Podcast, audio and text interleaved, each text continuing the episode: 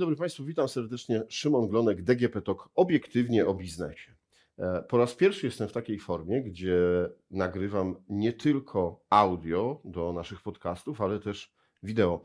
Jest to szczególna e, sytuacja, e, dlatego że zapraszam Państwa na cykl podcastów w ramach obiektywnie o biznesie.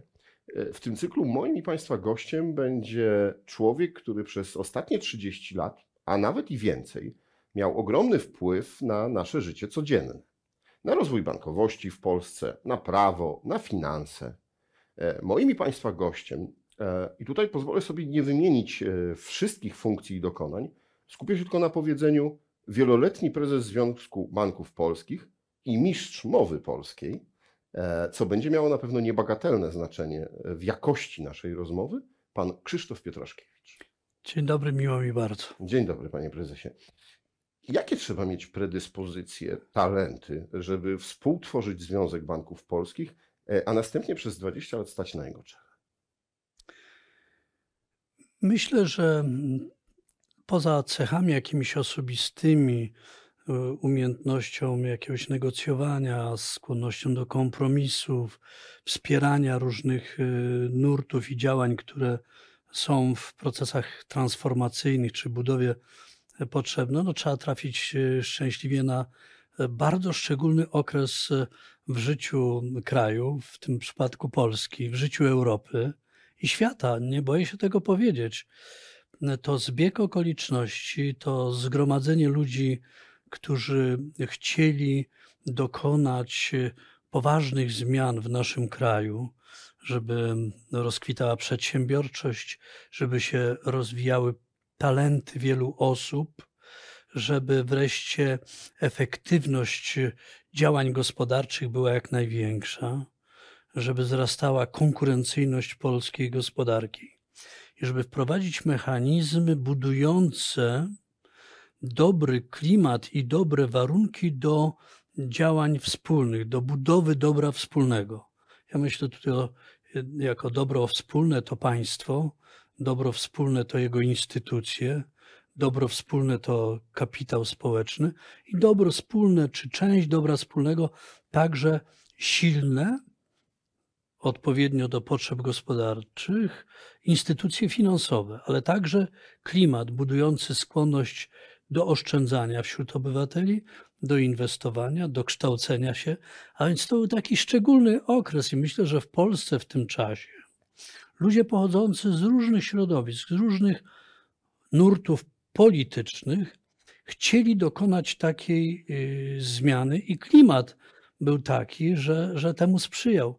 Mieliśmy za sobą bowiem, jako pokolenia i pokolenia naszych dziadków i, i, i moich rodziców, za sobą doświadczenia e, odzyskania niepodległości, pierwszej, oczywiście później drugiej wojny światowej, Później kilkadziesiąt lat systemu społeczno-politycznego, który dla wielu deklarował bardzo atrakcyjne perspektywy rozwoju. I trzeba powiedzieć, że wiele w tym szczególnie pierwszym okresie powojennym stało się. Polska została w poważnej mierze odbudowana. E, dostęp do oświaty, do szkolnictwa, on następował. Ale właśnie ci już beneficjenci przemian tego systemu dochodzili do wniosku, że ten system centralnie e, kierowanej gospodarki, centralnie sterowanej gospodarki jest systemem e, mało efektywnym, nie pozwalającym na szybszy rozwój taki społeczno i gospodarczy, na budowę konkurencyjnej gospodarki e, i w związku z tym ludzie pochodzący, jak mówię, z różnych środowisk, poszukiwali tego, jak można by było reformować, zmieniać nasz kraj, żeby inicjatywa ludzi, żeby talenty różnych osób w różnych dziedzinach mogły być e, rozwijane. I dlatego po tych doświadczeniach przyszedł okres później 56 roku, później lata, rok 70 i sławne wydarzenia, wydarzenia w Gdańsku, później 76 rok e, i wydarzenia w Radomiu, później wydarzenia na Lubelszczyźnie, Później właśnie powstanie e, Solidarności, ten wielki zryw społeczny, kiedy się okazało, że polska e, gospodarka nie jest w stanie rozwijać się w odpowiednim tempie, nie jest w stanie No, wtedy się okazało już, panie, panie prezesie, że polska gospodarka już w ogóle nie funkcjonuje w wielu jej obszarach e, i stąd były te e, kryzysy e, lat 80., e, bo ludzie po prostu chcieli zmiany właśnie gospodarki. E, Ale tutaj, pan, Mhm. panie redaktorze, warto po prostu powiedzieć, że po tej, po wydarzeniach w Gdańsku i po dojściu e, Edwarda Gierka do, do władzy i po tym bagażu różnych doświadczeń politycznych, 68 rok przecież w międzyczasie, e, Edward Gierek i jego ekipa zaczął otwierać Polskę na zagranicę. No, coraz większe e, rzesze Polaków miało możliwość e, zwiedzania innych krajów, odwiedzania innych krajów i zapoznawania się z tym, z osiągnięciami innych krajów. Również trzeba powiedzieć tutaj o szkolnictwie wyższym i roli uczelni, szkół i uczelni. E, To były ważne doświadczenia i można powiedzieć swoisty taki etap przygotowań e, ludzi przyszłej elity, którzy i studiowali, i byli studen- stypendystami różnych uczelni zagranicznych, zarówno europejskich, jak i e, w- Stanach Zjednoczonych. I też trzeba po prostu powiedzieć, że coraz mocniej u naszego e, wschodniego sąsiada w Związku Radzieckim dochodziły do głosu em, te grupy osób, które mówiły, tak dalej być nie może. Gospodarka e, centralnie planowana w tak ogromnym e, kraju czy, czy związku e, po prostu jest nieefektywna, jest niekonkurencyjna. To prowadzi do, do e, katastrofy. A w naszym przypadku, w Pols- w przypadku polskim, no to wiązało się z ogromnym zadłużeniem zagranicznym, trudnym albo niemożliwym wręcz do spłacania, a pamiętajmy, na to nałożyły się także konflikty zbrojne w różnych regionach świata, kryzys energetyczny, który no, dokładnie można powiedzieć, postawił przysłowiową kropkę na T. Ja tylko mogę powiedzieć, że e, to zbieg okoliczności oczywiście, ale miałem w czasach liceum ogólnokształcącego w roku 73 e, s- przyjemność spotkania pewnego człowieka, e, pana pułkownika Szmigla, który był e, znajomym, a wręcz e, przyjacielem Edwarda Gierka, ale to oczywiście przypadkowa sprawa, ale bardzo istotna, bo on był autorem i pokazywał nam kopię telegramu, czy telegram, który wysłał do Edwarda Gierka, kiedy ten odjął, objął funkcję pierwszego sekretarza. I to sławny slogan, aby Polska rosła w siłę, a ludzie żyli dostatniej. No i przez te parę lat Edward Gierek, w dużej mierze korzystając z kredytu zaufania społecznego wewnątrz kraju, a także z kredytów finansowych zagranicznych, no próbował e, tutaj uruchamiać e, różne działy gospodarki. No tak. y, Jak widzicie Państwo, mówiłem, że to będzie, jak słyszycie też, y, bo, bo, bo to jest też w formie audio, y, to będzie ciekawy, y, ciekawe spotkanie z człowiekiem, który ma bardzo wiele opowieści. E, Jest takie powiedzenie, obyś żył w ciekawych czasach. Myślę, że Pan nie tylko żył, ale tworzył te ciekawe czasy. E, Chciałbym zapytać o jedno, bo będziemy dużo rozmawiali w tym spotkaniu i w następnych o tym, jak wygląda, jak tworzył się system bankowy w Polsce, w którym etapie jest teraz, e, co będzie z nim w przyszłości. Ale e, zanim do tego dojdziemy, no to powiedzmy, dlaczego musieliśmy stworzyć ten system bankowy od nowa? Jak wyglądała bankowość w czasach PRL-u? Jak wyglądała bankowość przed 1989 roku? Bo myślę, że wiele osób nie pamięta, a też no, może się w szkole tego nie uczyło. Oczywiście nie wchodząc e, nadmiernie w szczegóły, trzeba powiedzieć, że były tam różne fazy. W pierwszych latach po, powojennych wiele osób bankowości, które pracowały, pamiętały e, przedwojenną bankowość inwestycyjną, przedwojenną bankowość komercyjną i przedwojenną bankowość spółdzielczą, ale ona była bardzo osłabiona po e, wielkim kryzysie e, finansowym, światowym, po wielkiej depresji. Polska bankowość przez wiele lat bardzo, bardzo cierpiała. To wtedy były ważne te i, i reformy Władysława e, Grabskiego. E, Później przyszedł światowy kryzys finansowy. Wiele banków e, w Polsce upadło, wiele instytucji się wycofało, ale wówczas również korzystaliśmy ze środków pomocowych zagranicz, zagranicznych, pożyczek. I nie- nieraz trzeba o tym pamiętać, że w niektórych bankach, które funkcjonowały, no, byli swoiści przedstawiciele, reprezentanci instytucji zagranicznych, czy, czy nawet wręcz można powiedzieć komisarze, którzy dbali o to, żeby środki powierzone bankom w Polsce były odpowiednio wykorzystane.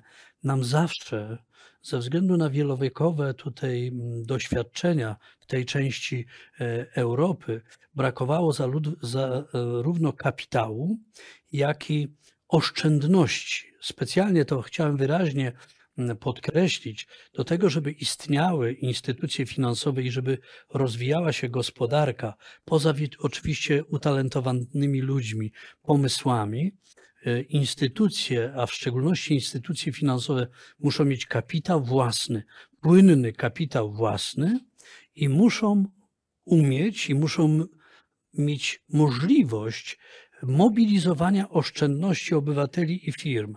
Zarówno nam brakowało w okresie międzywojennym kapitału, jak i oszczędności. Pomijam szalony okres inflacji w takim czy innym, bo wtedy no, można powiedzieć, no, jest dużo pieniędzy, ale to są e, środki wątpliwej e, jakości i Mhm. one po prostu e, reagują na, na różne impulsy i nie są czymś, co jest stabilne, z czym można wiązać e, e, dobre perspektywy. Stąd wszyscy wiedzą, że inflacja nie jest e, dobrym pomysłem na rozwijanie e, gospodarki, na rozwijanie państwa. Ale teraz wracając.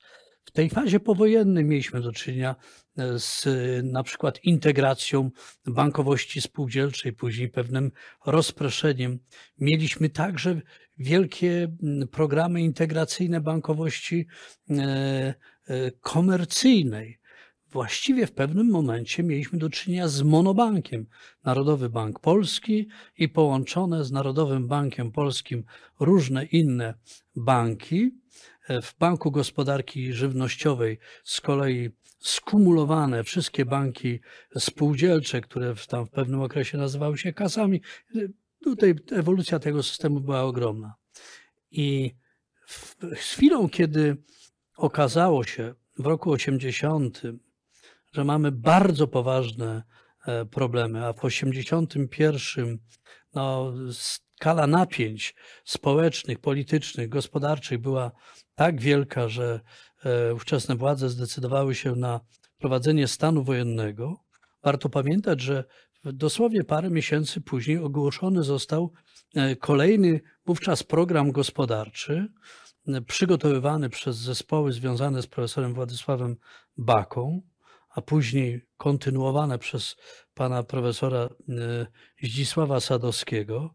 Pamiętajmy, że pracowała już wtedy, czy była organizowana Rada Strategii e, e, Społeczno-Gospodarczej przy e, prezesie Rady Ministrów. Także w Sejmie powstawały różne grupy, które pracowały, prowadzone przez różne ugrupowania polityczne, które starały się wypracować jakiś pomysł, jakiś program na, na e, nową gospodarkę. I trzeba tutaj powiedzieć, e, oddać e, prawdę, że e, profesor Baka około pięciu lat pisze o tym w swoich książkach, zabiegał o reformy, e, czyli po wprowadzeniu stanu wojennego przez kilka lat przekonywał do tego, że trzeba przywrócić rolę pieniądza w Polsce i złotówce rolę pieniądza, że trzeba na powrót e, nawiązać kontakt z międzynarodowymi instytucjami finansowymi, z których e, wsparcia w określonych sytuacjach powinniśmy e, korzystać, że powinniśmy zdecentralizować system bankowy z tego monobanku, wydzielić pewne e, banki, które mogłyby normalnie e, funkcjonować, współpracować, ale jednocześnie e, konkurować. I to właśnie od roku 86 te prace były intensywne. Profesor Baka i profesor Sadowski, pracując wtedy w rządzie, ale, ale także współpracując tutaj chciałbym wspomnieć o, o profesorze Zbigniewie Messnerze. Oni pracowali właśnie nad e, pewnym programem e, reform. On nie był tak śmiały jak późniejszy program reform, ale przygotowywał to, co było ważne. Przygotowywał część poważną administracji e, publicznej oraz system finansowy do odgrywania nowej roli, w nowy sposób działania. Stąd nastąpiło zmienienie prawa bankowego umożliwiające zakładanie banków, i wtedy bardzo wiele banków spółdzielczych się usamodzielniło, było ich ponad 1650. Powstała możliwość tworzenia nowych banków, zarówno z kapitałem krajowym, jak i z kapitałem e, także e, zagranicznym. E, no i wydzielenie z Narodowego Banku Polskiego grupy banków dziewięciu regionalnych, takich jak Bank Śląski, jak Bank Przemysłowo-Handlowy w Krakowie, jak e, Bank Zachodni we Wrocławiu, jak Wielkopolski Bank Kredytowy, jak Pomorski Bank Kredytowy, jak Bank Gdański, jak PBK e, w Warszawie, jak Bank w Łodzi, w Lublinie. To były ogromne jak na tamte czasy e, organizmy i to był ogromny przełom. Natomiast swego takiego ożywienia doznały zarówno bank handlowy, jak i bank PKO SA oraz wydzielony bank PKO BP. I ta e, potrzeba zmian i budowanie świadomości, ono było w dużej mierze propagowane wówczas właśnie przez prezesa Bakę, prezesa Narodowego Banku Polskiego i wicepremiera Sadowskiego. Dlatego, że dlaczego o tym wspominam?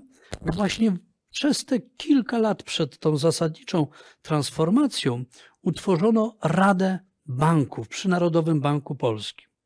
No i ta Rada Banków dyskutowała, to byli prezesi największych banków, dyskutowała z kierownictwem NBP, w jakim kierunku powinna się zmieniać gospodarka, w jakim kierunku powinna się zmieniać bankowość, aż, aż w roku, w roku 90, e, w roku 90, czyli już po okrągłym stole, trochę wybiegam, ale warto tutaj powiedzieć, Profesor Baka na pewnym spotkaniu latem powiedział: Słuchajcie, panowie, nastąpiły takie zmiany w kraju, że ja już nie chcę korzystać z tej formuły Rady mhm. Banków przy Banku Centralnym.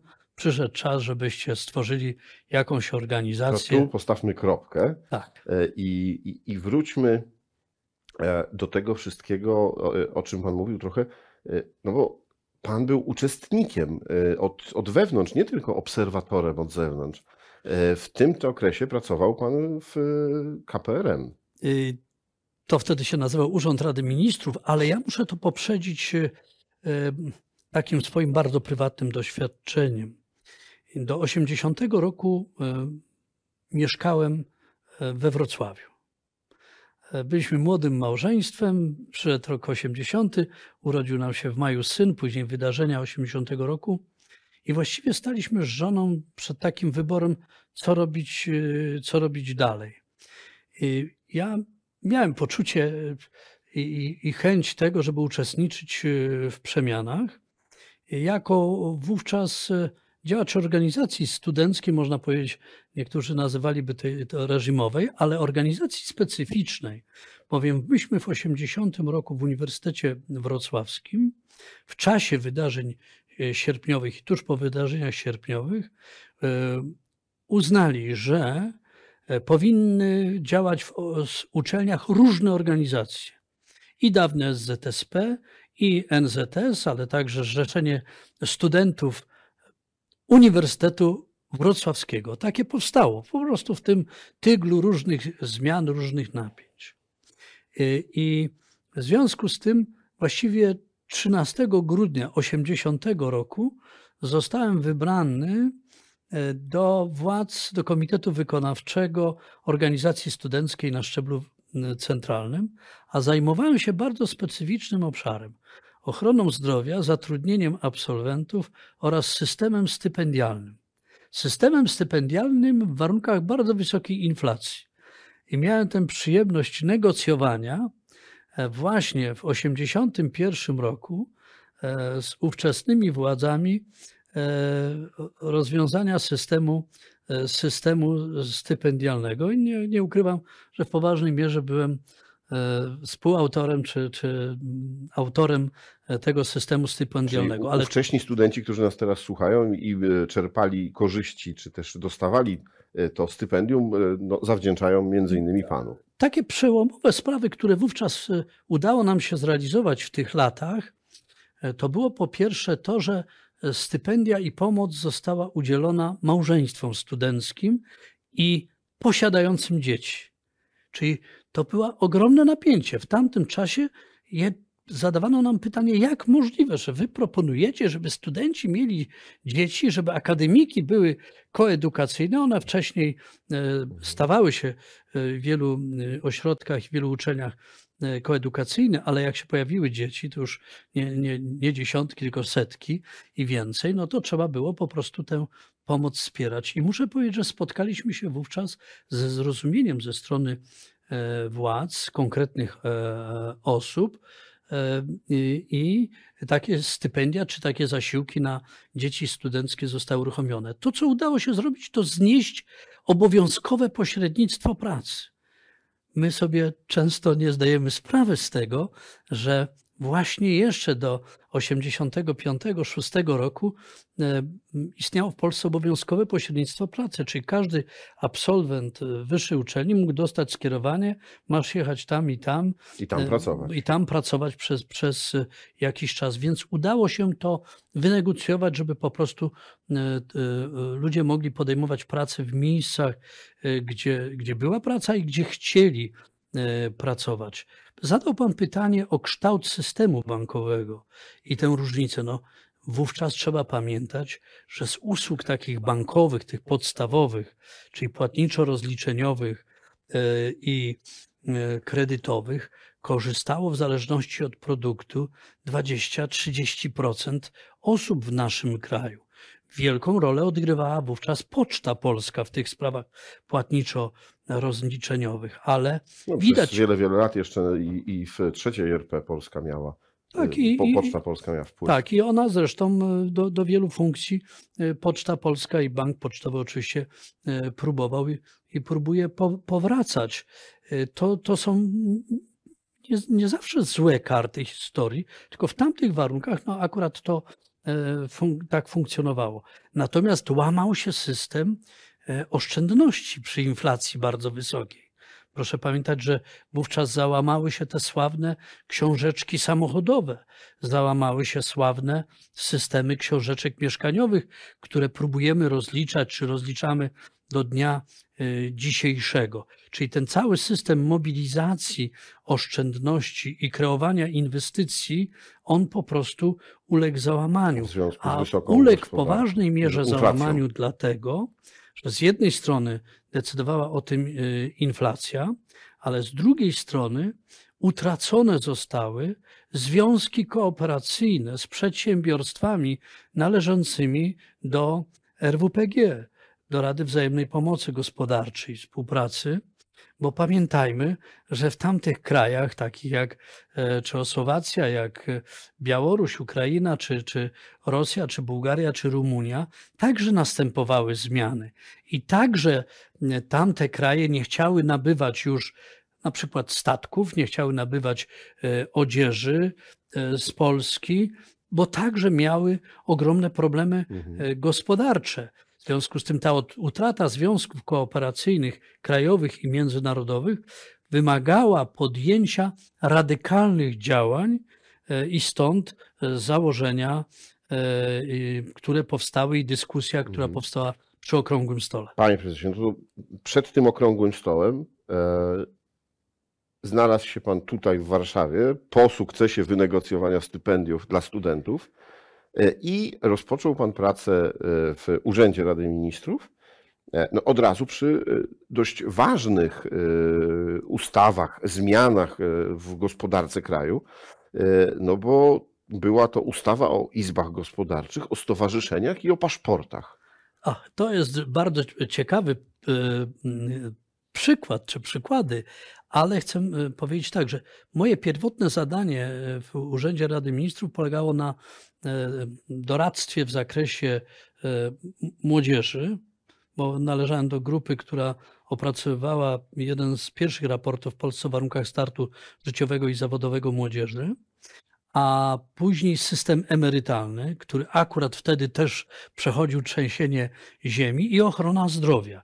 I tym się zajmowałem zawsze, pracując w Urzędzie e, Rady Ministrów, pełniąc różne inne funkcje, ale ochrona zdrowia i system emerytalny był dla mnie bardzo ważny. I ja wtedy... jeszcze dodam dla bardziej dociekliwych, że był pan jednym z pierwszych, jak nie pierwszym pracownikiem bezpartyjnym. Y, to prawda, tak się złożyło, ale myślę, że było tam jeszcze kilka, ale nie, niewiele osób. Z tym, że tutaj trzeba też wyjaśnić, że e, w Urzędzie Rady Ministrów urząd, dobór osób był szczególny. Tam pracowało naprawdę bardzo wielu e, profesjonalistów i nie awans e, polityczny, partyjny decydował o tym, że trafiali do urmu, dlatego że było tam bardzo wielu także młodych pracowników naukowych, którzy e, byli zapraszani do współpracy z różnych uczelni, czy Szkoły Głównej Handlowej, czy, czy, czy dawnego SGPiS-u, czy uniwersytetu, czy też z uczelni regionalnych, tak jak na przykład z Uniwersytetu e, Ekonomicznego e, w Katowicach. takie osoby tam pracowały.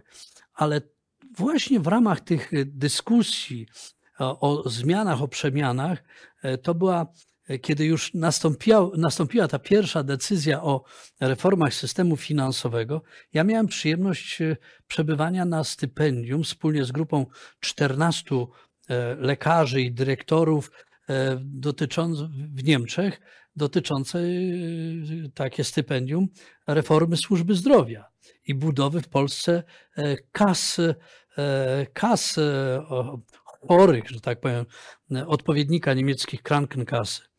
E, I to, były, to było bardzo ważne stypendium. Myśmy później na tej kanwie opracowywali założenia pierwszej reformy polskiego systemu ochrony zdrowia i pewnych elementów ekonomizacji e, polskiego e, systemu ochrony zdrowia. To było później dla mnie bardzo przydatne w kolejnych latach. Można powiedzieć, że banki miały większe szczęście, że pan jednak do nich trafił, no bo z ochroną zdrowia nadal trochę kulejemy. Banki są w lepszej kondycji w Polsce. To prawda, ale kiedy już przeszliśmy tę pierwszą fazę reform takich przygotowawczych, zarówno w służbie zdrowia, jak i w bankowości, no, wiadomo było, że trwają przygotowania i że trzeba coś zrobić po prostu w naszym kraju. I trwały przygotowania tak naprawdę do jakiegoś porozumienia. Ten skala tego napięcia w tamtym czasie, 1988 roku, była bardzo duża. I jedno z takich bardzo ważnych wydarzeń i myślę, że ciekawych.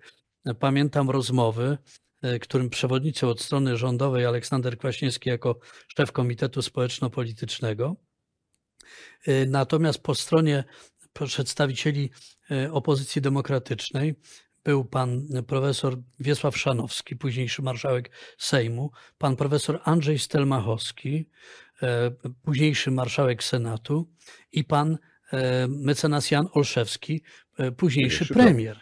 Natomiast po stronie e, rządowej w tych rozmowach, poza właśnie przewodniczącym Aleksandrem Kwaśniewskim, późniejszym prezydentem, udział brał Ryszard Kalisz i ja. I w czasie tego, tych spotkań, tych rozmów, myśmy wypracowali formułę udostępniania paszportów wszystkim Polakom, którzy chcieliby tylko uzyskać paszport. Ta sprawa była bardzo wówczas to, wówczas tutaj ważna. znowu gwiazdka y, dla młodych ludzi. Powiem, że wtedy nie można było mieć paszportu w domu. Wtedy y, można było dostać paszport na wyjazd i to trzeba było niego wnioskować w komendzie, tak. W komendzie i od razu po powrocie trzeba go było zdać. Dokładnie tak. No więc dojrzeliśmy już w tamtym czasie, jeszcze można powiedzieć rok przed okrągłym stołem, do tego, żeby rzeczywiście w ramach tych swobód i demokratyzacji naszego życia i otwartości Polski e, wydać paszporty. Ale problem polegał na tym, nie czy wydać paszporty, bo to już można było powiedzieć, chcieliśmy być tak wolni jak, jak wszyscy Europejczycy. Problem polegał na tym, że myśmy nie mieli dostatecznie dobrych maszyn do produkcji paszportów i dobrego papieru. I stąd odpowiadam dzisiaj, dlaczego zostały wprowadzone opłaty za paszporty. Każdy, kto otrzymywał paszport, płacił kilkaset złotych za, za, za ten e, paszport. Różne tam były ceny, ceny, ale rzeczywiście to się udało. W czasie tych rozmów rozmawialiśmy także w tym samym gronie o prawie do zrzeszania się, do stowarzyszania się. I wtedy zapadła decyzja o przygotowaniu właśnie ustawy o stowarzyszeniach i o, o stowarzyszeniach różnych. Oraz jeszcze jedna ważna inicjatywa to było prawo o izbach gospodarczych, o prawo stowarzyszania się, tworzenia związków samorządu gospodarczego. I to uważam za bardzo ważne e, przygotowania. Parę miesięcy później te ustawy zostały e, przyjęte, zaakceptowane i, i wdrożone. E, I może mogę powiedzieć, że w- ten sposób poniekąd stałem się, cudzysłów otwieram, specjalistą od izb gospodarczych, ale także o- od e, stowarzyszeń. To wielka, muszę powiedzieć, przyjemność nie tylko tej, tej wąskiej grupy, ale myślę setek i tysięcy osób, które uczestniczyły no, w zmianie tego systemu, zaufaniu, budowanie zaufania państwa do obywateli i obywateli także do państwa. Panie prezesie, postawmy tu y, kropkę w, naszym, w naszej y, rozmowie, y, w pierwszym odcinku tej rozmowy. Y, Myślę, że y, wiele ciekawych informacji. E, Ja tylko powiem, że najważniejszą informacją, od której zaczniemy następny odcinek, e, no to jest właśnie ta e, ustawa o izbach gospodarczych, bo to ona jest podwalinami do stworzenia e, możliwości zaczęcia, rozpoczęcia działalności e, Związku e, Banków Polskich. E, A Państwa serdecznie zapraszam do e, słuchania, do oglądania e, naszych dalszych e, odcinków. Z pewnością, jak Państwo słyszycie, kopalnia wiedzy, anegdot i rzeczy, o których nie przeczytamy w książkach, czyli pan Krzysztof Pietraszkiewicz chętnie dzieli się, za co serdecznie dziękuję. To było DGP Talk obiektywnie o biznesie i zapraszam do następnych odcinków. you